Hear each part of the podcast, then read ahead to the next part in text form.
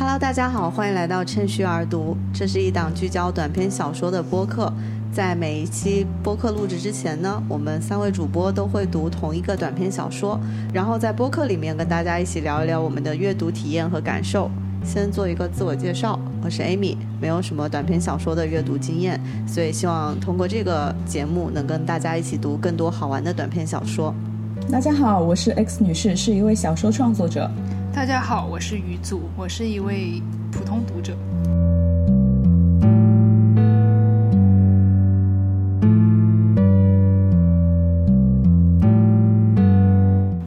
今天我们一起来阅读的是福楼拜的一个短篇小说，叫做《慈悲圣珠帘的传说》。这个故事呢，取材于一则十三世纪左右的宗教传说。它讲述了主人公珠帘，他有一种杀戮的本性，但他无法改变预知的命运，杀害了自己的父母，最后又得到了救赎，成为圣人的故事。那这是一个听起来非常俄狄浦斯的故事了。呃，其实我我们可以看到福楼拜的这个小说跟原版的故。故事相比，它是做了一些改动的，就是我特别想展开聊一下，是福楼拜对这个原版故事有一处非常妙的改写，也就是两者呢在情节层面几乎是最显著的一个区别。在原本的故事里面呢，那个预言很简单，就只有动物公路，呃，对珠帘有一个预言，它。呃，是那个背景是这样子的，因为珠帘在打猎的时候很残忍的杀害了鹿的一家三口，然后在杀害呃结束的时候，那个公鹿临死之前就对珠帘说，嗯，好像说了一句好像诅咒一样的预言，他说你命中注定是你父母的杀手，然后这个预言成了真。那但是在福楼拜的小说里面呢，是珠帘的父亲、珠帘的母亲，还有珠帘三个人，其实都曾经分别得到了命运的预告，而且那个内容听起来完全的不一样。对，我就个人感觉，就好像他福楼拜在扩写这个故事的时候加了很多的铺垫。或者我们回顾一下，对，回顾一下他三个。不同的语言是什么？好的。首先，他母亲是在呃给小孩庆生的那个宴会的晚上，他是怎么样得到了一个预言？就谁来给他传递这个信息？对，当时是呃，当时是有一个老头子突然出现了在那个宴会上面，然后是一个隐士，然后这个隐士就走到珠帘母亲的床头，跟他说。欢悦哦，夫人，你的儿子将是一位圣人，所以当时就是给他的呃这个儿子就是定性了吧，就说他将来会变成一位圣人。然后在他父亲的这一边呢。当时是呃第二天，就是在这个宴会的第二天，呃珠帘的父亲他送走了一个送走每一位客人，然后就在他那个城堡外面看到一个乞丐，就是一个吉吉普赛人突然出现在他面前，然后又跟他说，他说你的儿子不少的血，不少的荣誉，永远快乐，一个皇帝的家庭，啊，就是相当于给给他的儿子又给了一个新的这样子的一个定性吧。一个预言，嗯，然后是的，最后就是第三个预言，就是呃，朱莲长大了之后，他迷上了打猎，然后他在打猎的时候，一个他将要杀死的大公鹿给了他一个预言，说恶人，恶人，总有一天你要杀死你的父母。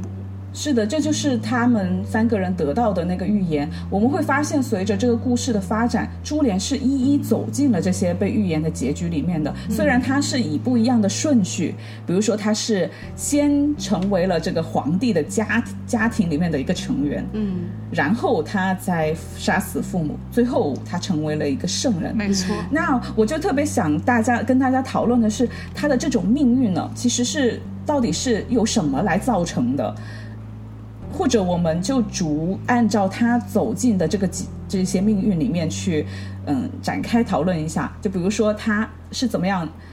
成为这个皇帝的家人的。就是在前面，我们因为我我们发现，就是这个福楼拜的小说，其实它比原版的小说扩写的一个大的部分是在于珠帘的童年，因为在原本的小说里，呃，小原本的故事里面呢，珠帘的这个故事的发展，好像一开始一他一登台，他就是一个成年人，然后他就呃在打猎，是吧？我看一下。是的，就就他没有他呃童年描写的缺乏了这一个部分，但是小说在前面描写了，就是他的父亲母亲怎么样去培养他。嗯，那我觉得就可以从这里可能看出来他的这个。就是他的预，他的呃，这个命运不只是预言一个一个一个句子的铺垫，好像还有更多的一些前面的事情的发生，让他成为了就走进了这样的一些结局里面。对，我觉得比如说他，嗯，我觉得福楼拜似乎是在暗示着，当他父母听到了这些预言的时候，他们就各自以这个预言为蓝本，然后培培养他们的这个，就培养他们的儿子。就比如说，对对对。嗯，父亲听到了他这个儿子会在他的生命中会有不少的血和荣耀，那他就好像在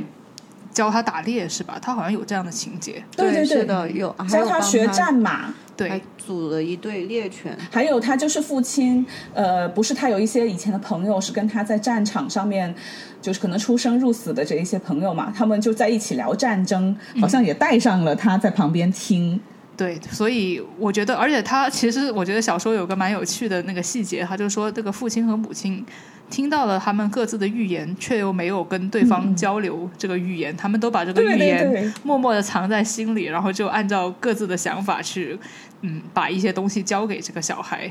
所以，我觉得珠帘是既带着证人的期望，也带着一个血和荣耀的期望长大的。然后再加上他自己也有一个对杀戮的一个本性的，就他本性里头应该是有对杀戮的一个欲望的。当然，这个可能你得等一下才想聊，对吧？是的，可以讲一下这个。呃，因为我们刚刚讲到他父亲对他的一个培养，他们家里面是住在城堡里面，然后城堡里就有演武厅，就是从这个设置里面就感觉到他家里面对这种嗯，就上武的这种呃。这种成分会比较高，然后父亲又带着他去学习这样的一些呃呃战争啊和狩猎的技巧。那当呃当珠帘，所以当珠帘呃为了后来为了逃避那个杀死父母的预言远走他乡的时候，他就能够在战场在战争里面他去施展自己的拳脚，然后救出了皇帝，最后被赐婚，跟呃公主结为了夫妻。那这样的一个结局是有着刚刚。我们聊到的是父亲这边的一些铺垫，嗯，然后呢，我们看一下，呃，珠帘杀死父母的这样的一个呃命运里面，他又有哪一些的铺垫？比如说，刚刚于嘴提到，就是珠帘的本性里，其实他是有一种杀戮的。这种就喜欢杀戮的这样的一种底色，呃，对对对，其实从他小时候，我记得他上教堂啊，嗯，他好像就是第一次他杀死一个小动物，就是在教堂里面看到了一只小白鼠。对的。啊，我刚刚就在想，他去他去教堂这件事情，是不是也是跟他妈妈 往他往圣人培养他，是不是有点关系？对，对对对。那在这个就是杀害小白鼠的这件事情里面，其实也看得出来，他其实是毫无原因的，好像就就把这个小白鼠给给给干掉了。然后他也是第一次感觉到了这样的一种一种可能，他当时可能也没有写，他只是说他惊呆了，就是看着那个死去的呃小白鼠。但是他很快在小白鼠杀害小白鼠之后，他就开始了他其他的一些。杀戮的恶作剧，就比如说他看着小鸟啊、鸽子啊什么的，他就去把把人家给打打下来。对，然后在那个时候，的自然生灵吧。哎，是的，是的。但是你刚刚说他好像没有什么原因就把小白鼠杀死。其实我在读了这个文本的时候，我就觉得他好像。怎么说呢？因为他说他其实是在杀杀死这个小白鼠之前，他一直是对他有期待的，他一直想看到他。嗯，然后他意识到了自己一直想等着他，一直想看到他的这种欲望。然后之后，好像他就开始，因为好就在我看来，似乎好像是他意识到这种欲望，他就开始厌烦了，然后他就这种欲望就变成了一种恨，然后他就起了这个杀戮的。欲呃那个愿望，就嗯对，这是我自己的一个感觉，不不过不一定是作者的原因。对对，他这里写的是还蛮细腻的。其实，呃，我刚刚指的没有什么原因，只是说这个，嗯，他杀他不是为了要，就不像狩猎，你有一个目的，就是他第一次初次杀的时候，对，好像就是出于一种好像心烦意乱的这样的一种心情，他就把他杀了。其实我觉得你说的是对的，因为他后面在描写他杀其他小动物的时候，也说是这种生命的延续扰怒了。珠帘就小孩珠帘，就他，所以他才会去杀他。然后在杀的过程中，他又感觉到了一种快感，就是一种野蛮而骚乱的快感。对，然后就激起了他可能对于这种就第一次、初次杀害别的动生命的时候的这种欲望。嗯嗯。然后呃，这是他小时候的一个呃一些经历，但是在他呃。因为朱莲为了躲避这个杀死父母的预言，其实他已经逃开了，去到远方，然后已经脱离他的父母，呃，开始了自己新的生活，结了婚。但为什么结婚之后，他仍然还是呃错杀了自己那个就是寻来寻找他的这个父母呢？就我记得，在他杀害父母的那一幕之前，小说也做了比较多的铺垫。对对对，他一开始描写就是珠帘在结婚之后，他其实是想很努力的摆脱自己对杀戮的这种欲望，然后为了不要唤起这种欲望，他放弃了自己最喜欢的打猎。然后他妻子劝他去打猎，他也不去，他是有一个这种呃这种抗争在的。但是好像就在他爸妈来的那一天。的早早一点的时候，他就决定，就好像已经对这个欲望，好像觉得好像稍微有一点，觉得可以去满足一下，他就出去打猎了，对吧？嗯，然后再打猎，他就是他，他选择的那个时机，我记得也就是很不正常，他是在晚上就都已经呃准备跟妻子睡觉了，嗯。的时候，他突然之间因为听到了一个狐狸的叫唤，然后他就，他就想要，他就打算就是晚上半夜这样出门去打猎。就这个举动，其实把最初就是都劝他劝他的妻子给吓吓到了，就是妻子说，就是。妻子还挺惊讶的，然后，然后珠帘还说：“呃，我去正为尊崇你，就是好像还是妻子给了他这样一个一个理由去去重新开始他的打猎。”没错。那在这个之前，其实珠帘的回忆其实也不停的在苏醒，因为他一直做梦，梦到嗯，好像要去是吧？他有一些做梦，然后梦到自己在那些。就是呃，禽兽中间，然后和祖先亚当在乐园里一样，站在所有的禽兽中间。然后他一生毙，他们便是死。是的，就是他在梦里面，好像就是已经压不住他的这种欲望，就是梦里面他都已经在那里，而且呃狩猎。他还梦见那些动物从按照身体大小从大排到小，然后排成一列，然后他们他就是珠帘本人朝他们。扔出那个标枪，一个接一个把他们杀死。然后那个福楼拜的写法是醒来，就他从梦里醒来的时候，他还在转着残酷的眼睛。所以我觉得他是内心是非常有这种杀戮的欲望。珠帘在这一趟出门打猎的过程中，他其实是不是也跟他以往的打猎的经历不太一样？对，因为我们看到那些动物，对，嗯，就是动物会有一些表情的反应，或者是动作上面的反应，好像就是有带着一种道德的审判在里面。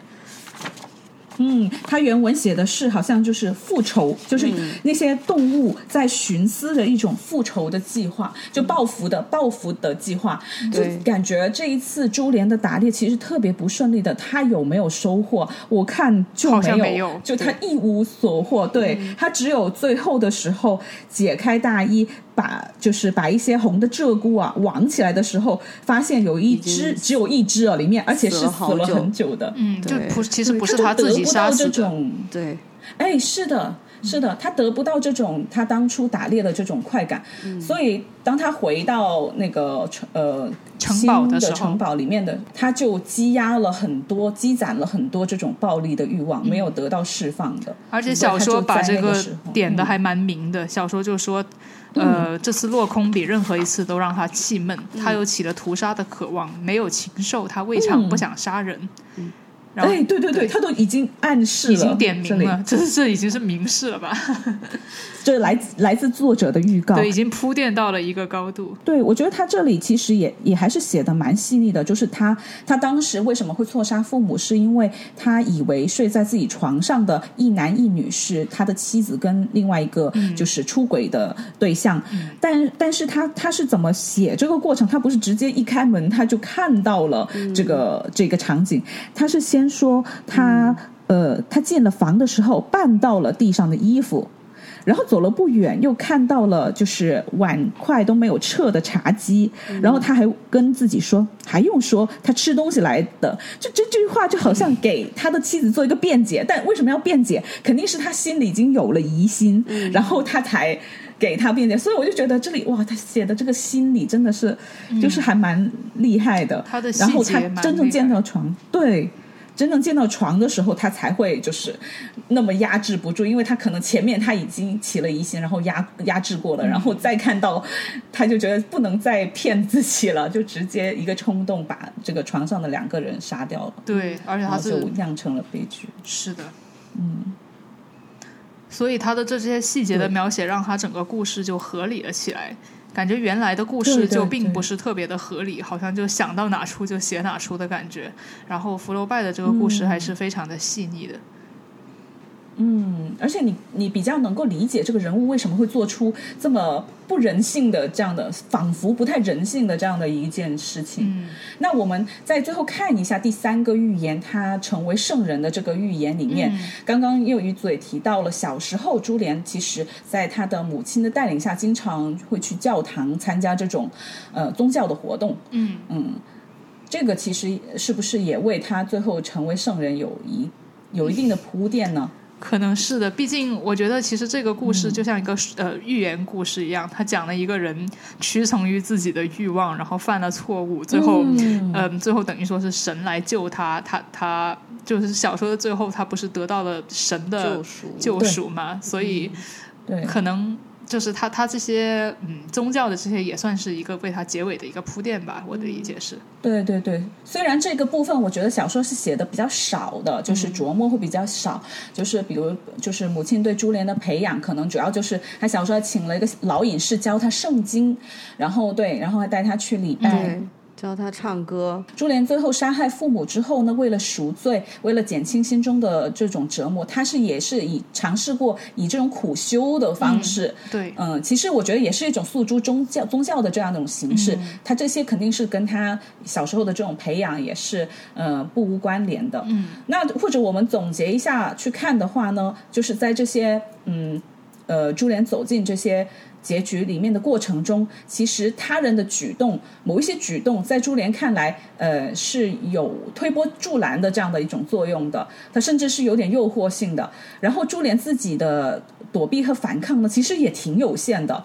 我们其实能看到他自己内在的一种撕裂和冲突，在释放欲望和压抑欲望之间的徘徊。那尽管他得，就是我不知道这个部分你们有没有一些想展开说的，就是他自己的这种割裂。我刚刚在讨论的时候，我就嗯在想，他又学，就他又信信教，但是他又意识，就他一方面，圣经肯定会告诉他什么是好，什么是坏的，杀戮是不对的，但是他嗯。另外一方面又感受到心中非常强烈的这种欲望的呼呃那种召唤吧。嗯。我觉得这对于他来说一定嗯是更加撕裂的一件事情。我觉得很难，因为我觉得每个人。就是说，当然不不是每个人都有杀戮的欲望，但每个人肯定都有自己很难压抑的欲望，所以就是代入一下，我觉得他真的挺，就是挺难的，就是这样子去压抑。对对对，你提到的就是他这种外在的跟他内在的这种呃冲突。那我感觉其实就就在外在，他都能感，他其实都有不同的、呃不同的人告诉他，呃。比如说，他的父亲，他的父亲是让他成为一个勇士的，嗯，然后在他畏惧兵器的时候，因为他曾经因为那个预言，他就不再碰那些兵器嘛。这种怯懦的行径，他又让呃，就文中写到，这种怯懦行径又让他的家人觉得痛苦，可能别家人又觉得，哎，你怎么就成了一个懦夫？然后我觉得珠帘就肯定是很矛盾的，你你又要我就是非黑即白的感觉，我觉得也是一种就是神性跟人性的对抗吧。嗯嗯，就我觉得，就世间对他的要求本身就是冲突的，就是他既要他勇敢，然后又要他控制自己的这种呃这种暴力，我就觉得他确实面临了这样一一种困境。嗯，然后我也觉得他自己为什么我呃他的这种反抗其实是有限的呢？因为他呃尽管他知道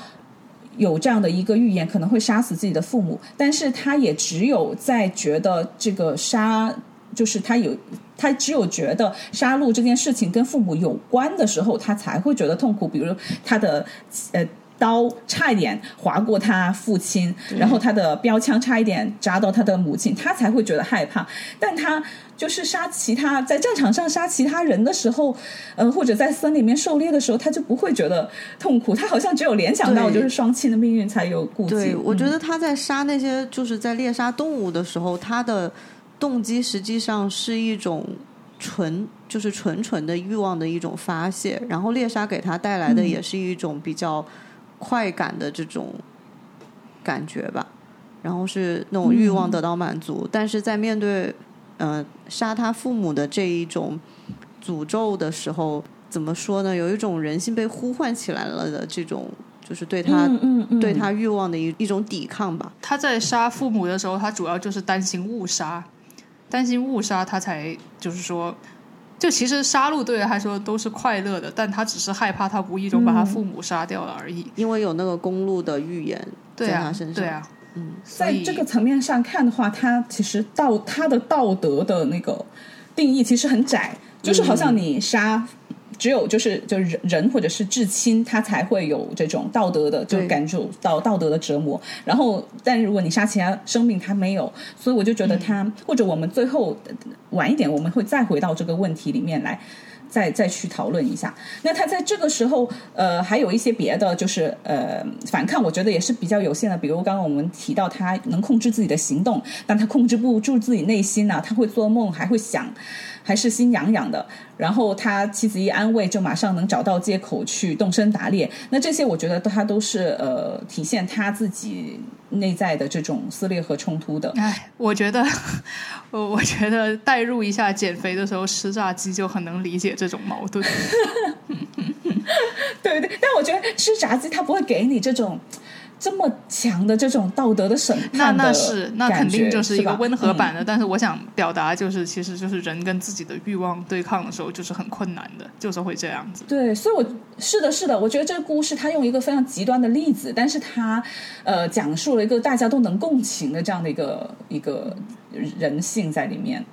回顾这三个预言呢，其实我们都感觉它好像是是吧？我们感觉它像是量身定制，就为这三个人量身定制的。因为我觉得记得最早于刚刚于祖也提到了，就是这三个预言，其实他们都呃，特别是父亲和母亲得得到了这个预言之后，好像就会往着这个方向去培养自己的孩子。那我就觉得，这到底是预言，还是他们这三个人各自内心欲望的一个投射？因为他们都深深的相信着这个预言的真实性，而人常常是相信他愿意相信的东西的，所以我我感觉就就很有意思，他们都没有怀疑过这个东西可能不是真的，就因为是随便一个人跟他讲的一个呃一个一一个预言而已。呃，所以不管怎么说，珠帘的这种它它是一个很嗯好的预言，所以大家宁愿宁愿相信他吧。对，但是珠帘的命运，其实珠帘的预言，珠帘得到的这个是个不好的预言，但是他也相信了，尽管他的反应是又吓呆了，又害怕，又忧郁，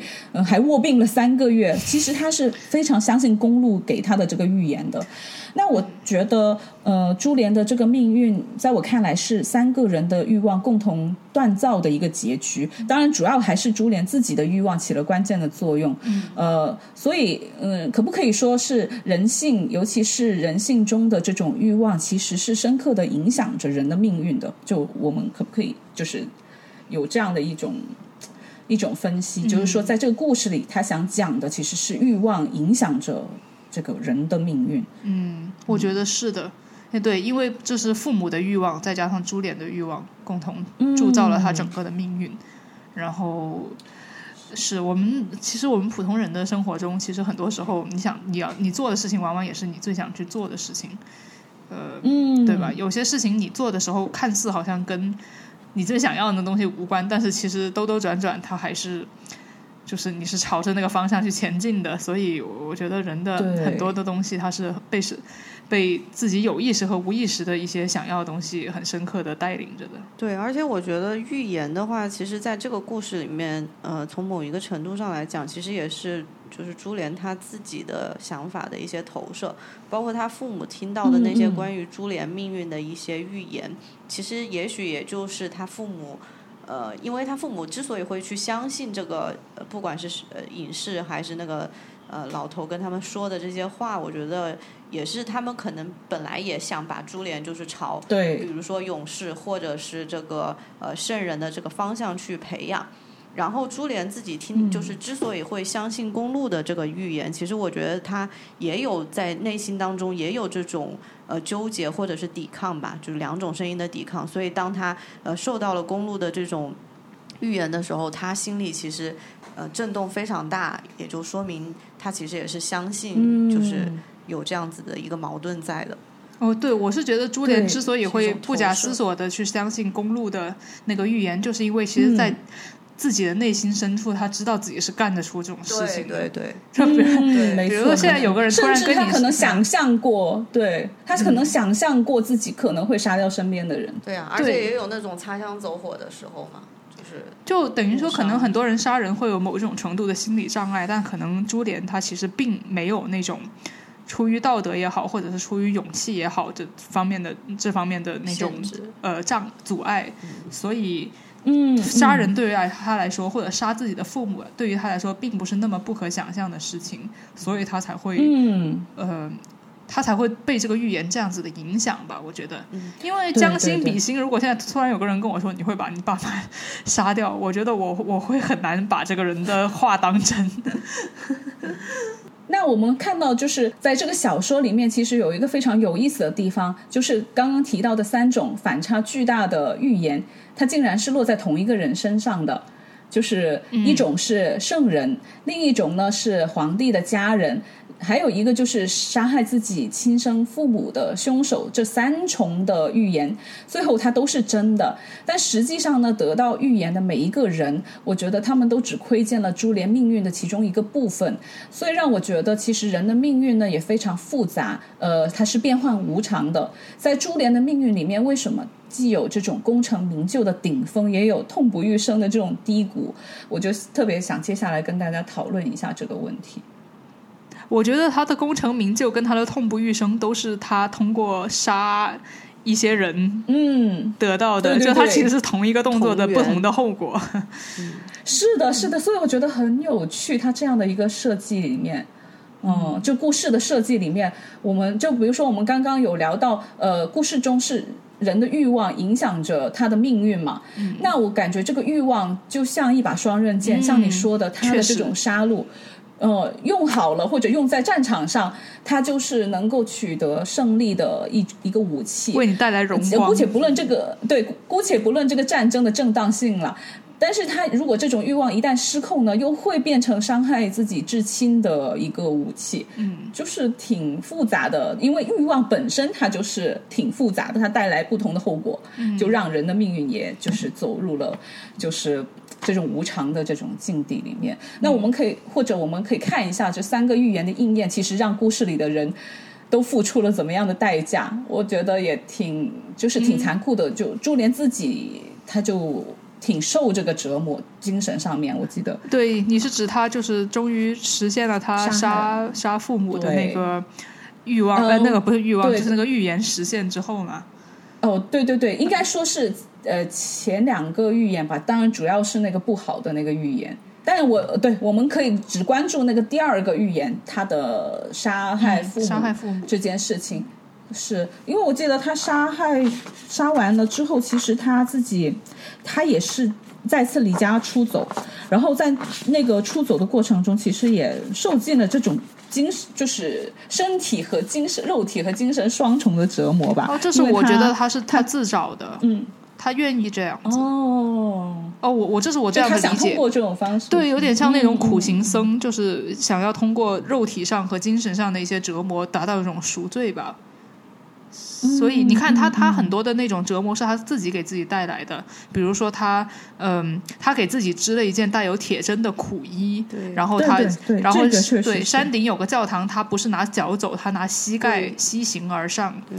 这样子，所以我觉得就像是对，像是那种宗教里头的苦修的人一样。嗯嗯，不过我感觉他的最终还是希望能够从这种痛苦里面，就是，呃，这件事情带给他的这个罪罚带给他的痛苦里面解脱出来的，不然他也不会去想着寻死。他曾经还想着自杀，就是在那个泉水边的时候。嗯，就珠帘自己呃肯定是一部分，他付出了很多的痛苦，但是他的父母其实和他的妻子这些其他的人物，我觉得也一样为这样的。结局付出了代价，比如他的父母，其实你站在他的角度想一下，想要把孩子培养成才，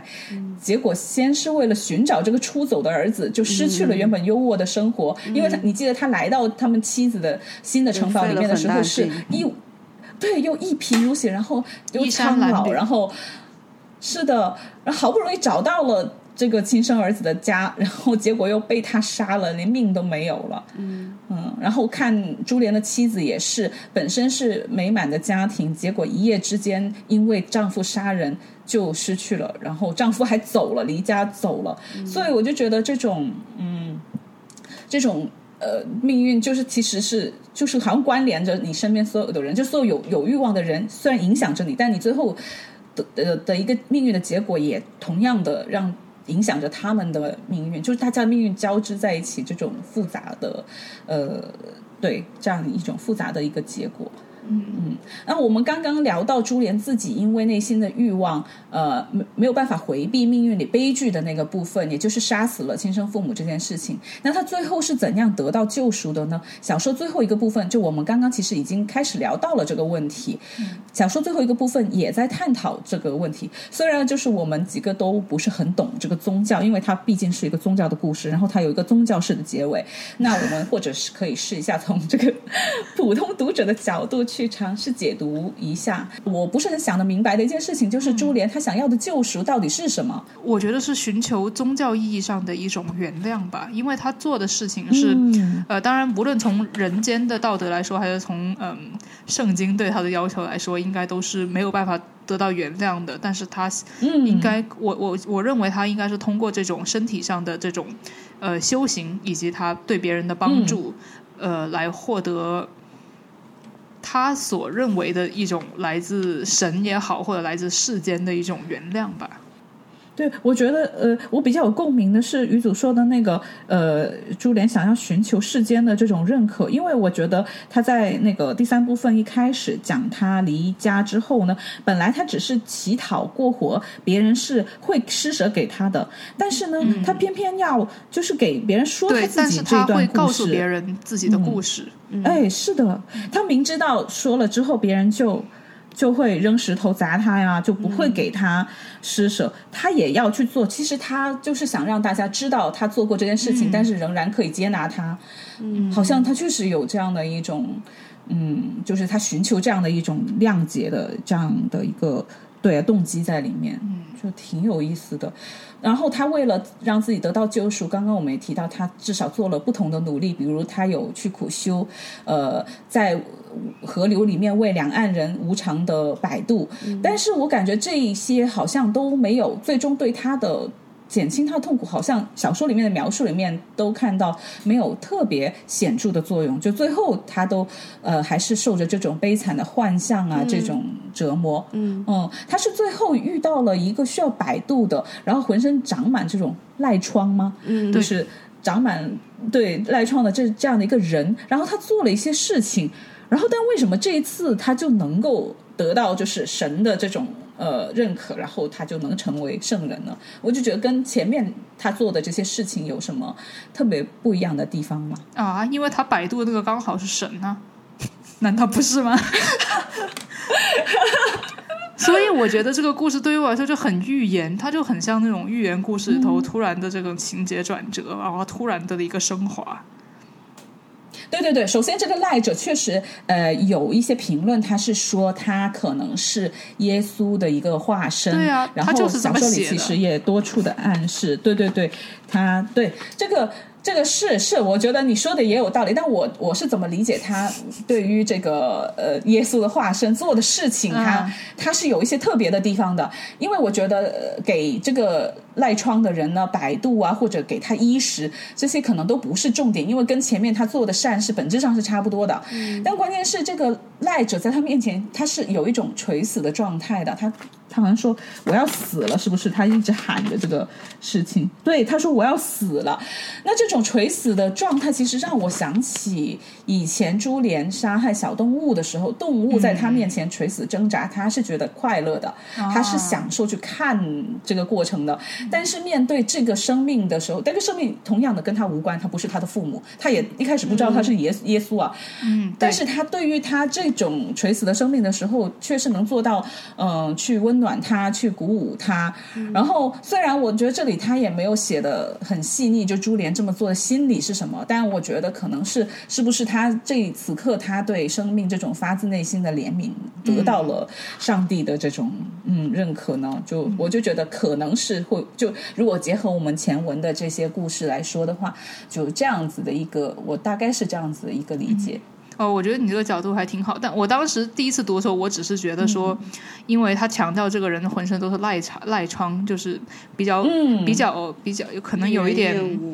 有点恶心的那种，他他做了一个这样的铺垫，就可能大家平常都不想靠近这样的人，但是就好像这个人就好像为他出了难题一样，你不仅要就是说你要。贴近我，你要整个身子抱着我，就是等于说珠帘要整个身子抱着一个身上都是赖床的人，然后还要嘴对嘴、胸对胸，他就让我想起了我小时候读的一些童话故事，我不记得是哪一个，但是我就是觉得读过很多这种，就是你要完全的好像放弃自，也不叫放弃自我，你要牺牲小我吧，可能就是就是 你要。把自己的一切奉献给别人，然后你不要去嫌弃别人，然后到了这一步的时候，你就可以获得一些永生和超脱的感觉。我觉得这个故事对我来说就就是这样子。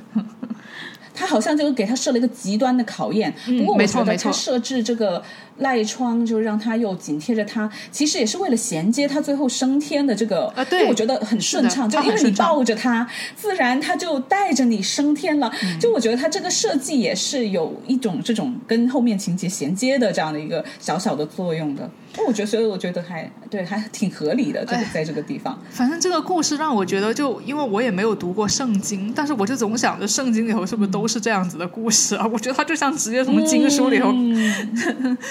下来的一样，对对对。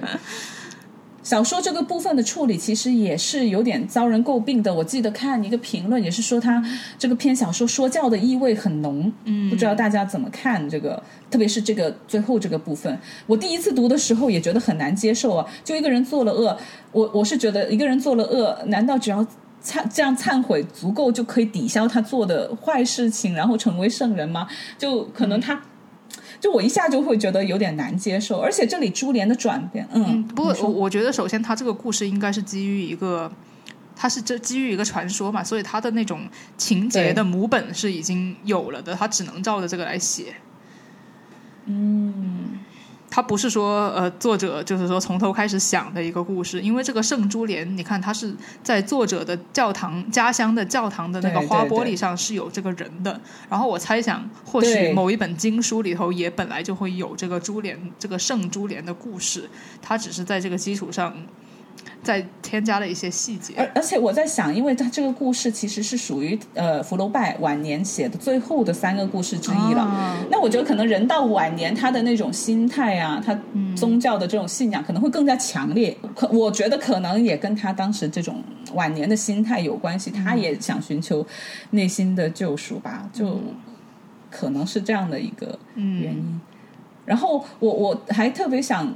聊一下的是那个呃。因为我们刚刚讲到，呃，因为我刚刚讲到我的理解就是说，珠帘最后的解脱是跟他对生命的怜悯，嗯，呃，有关。而我又觉得他这个这种怜悯其实就是一种神性的体现，因为上帝也因为他的他的改变，然后怜悯他，把他就是带上了天堂这样子，呃呃，把他变成了圣人。所以我就觉得，对啊，我就觉得这种怜悯其实是就是还蛮动人的。呃，福楼拜自己这个作者，我觉得他对。笔下的人物其实也有这种怜悯呢，就我们可以看到，虽然这就是你读了他的《包法利夫人》之后的感想嘛。我知道你最近读了这本书，确实是，对，确实是，确实是我看这个书，而且我最近看了一个就是译译文呢，就说福楼拜写这个《包法利夫人》的时候，他写到他死。主角死的时候，他是哭了，哭着喊说：“我的包法利夫人死了”之类的。然后我猝不及防的被你剧透了，我只知道《包法利夫人》这本书，我不知道他死了。没事，因为我觉得 没关系。我觉得他呃，对。他这个剧情没关系，而且他在中间他就死了，然后啊这样子花了很长的篇幅，很长的篇幅写他如何寻死和寻死之后的一些事情啊，我觉得那段那段还是非常精彩的。嗯，对，所以我虽然就是福楼拜他在文学上面他其实是追求一种很客观、很克制的这种方式，比较理性的这种方式去写故事的，但其实他。本身他是其实是对这些笔下故事是有感情和有这种怜悯的，所以我觉得作对于作者来说，这种怜悯也很重要。所以，我所以我就觉得这个主题在呃故事里和故事外，我都觉得挺动人。所以就是为什么想跟大家一起聊一下这个故事。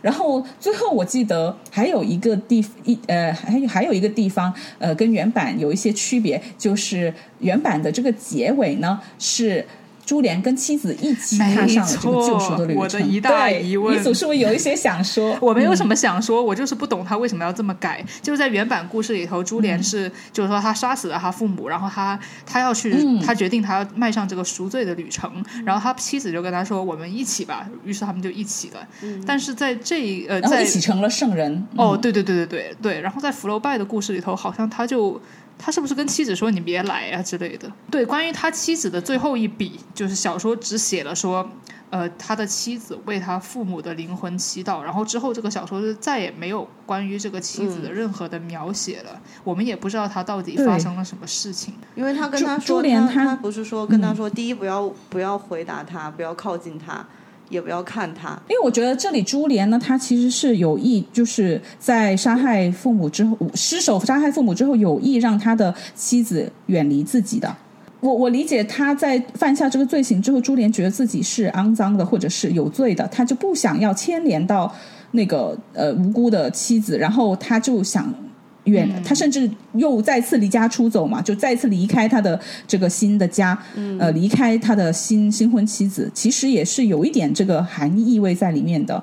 然后，对，这是从珠帘自己动机的角度，我是这样理解。但如果纵观整个故事，我是觉得这个也是一个必然的，就是珠帘。每一次，因为我我在这里不得不提一下这小说的结构，它是有三个章节，每一个章节的发展其实都是以珠帘自己的一个消失作结的，特别是前两个章节，嗯，他第一次。他第一次是因为害怕自己留在家里面就失手会杀死父母，所以他就出走。第二次就是因为已经不可挽回的杀死了父母，然后也是无量无法原谅自己吧，他就再次出走了。那他每一次都选择是自己离开，我就感觉到他这种深深的孤独感，就是在在。这样的命运里面，而且可能他觉得关于这种欲望啊、命运的课题，对他来说是要一个人去独自面对的。嗯，对，所以呃，我就就很被这个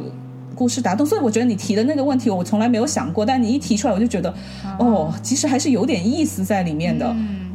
可能他是想强调，就是你自己一个人，就是你生命里头遇到的一些难题，其实只有你自己能够去，呃，帮助自己和和只有你自己一个人可以面对，别人其实都帮不了你什么忙。对，我觉得我在大学面对很难的考试的时候，我就有这种感觉。对不起，插播一些不严肃的话题。那个时候，你会如果有人想帮你，你会接受他们的？帮助吗？只有我自己能写那个考试，他们帮不了我呀。那那是的，我觉得对，可能估计朱莲也是这种心态，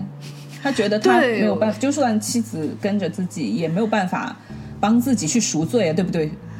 对，我就反正呃，就回到我以前考试的那个时候，我不是说有相同的感受，我就那个时候经常拿好像是惠特曼的一句诗句来鼓励自己，呃，好像是惠特曼，但我不确定。那个诗句的大意就是说，我不能，也没有人能帮你走那条路，你只能自己走。然后我觉得这条路其实，呃，这这个诗句以前在这种时候其实曾经给了我很多力量。然后就是刚刚讨论到珠帘的这个对于他人生的一些挑战的一些应对的时候，他也有点让我想起这句诗句。嗯，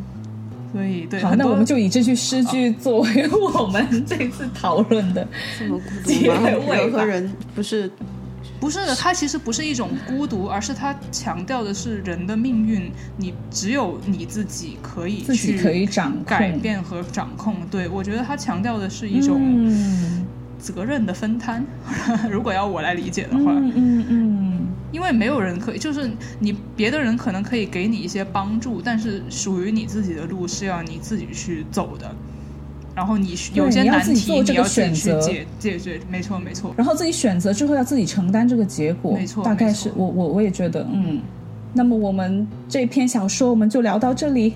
一般来说，这个时候就到了我们就是呃讲一讲我们下个月要聊什么的这个环节。不过。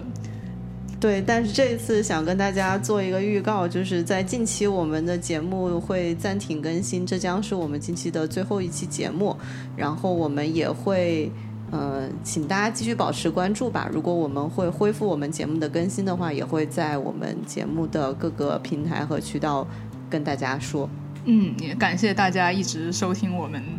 呃，也没有很精彩的节目，对，感谢大家一直支持我们吧，因为我们也收到很多这个呃听众的反馈和听众的留言，我们都每一条我们都有认真对，非常感谢。对我们就是因为有些的个人的事情，所以要稍微暂停一下，但是希望可以很快可以继续，嗯。所以谢谢大家。不过大家还是可以继续推荐一些好的篇目给我们。嗯，好，那我们今天就录到这里吧。拜拜，拜拜，嗯，拜拜。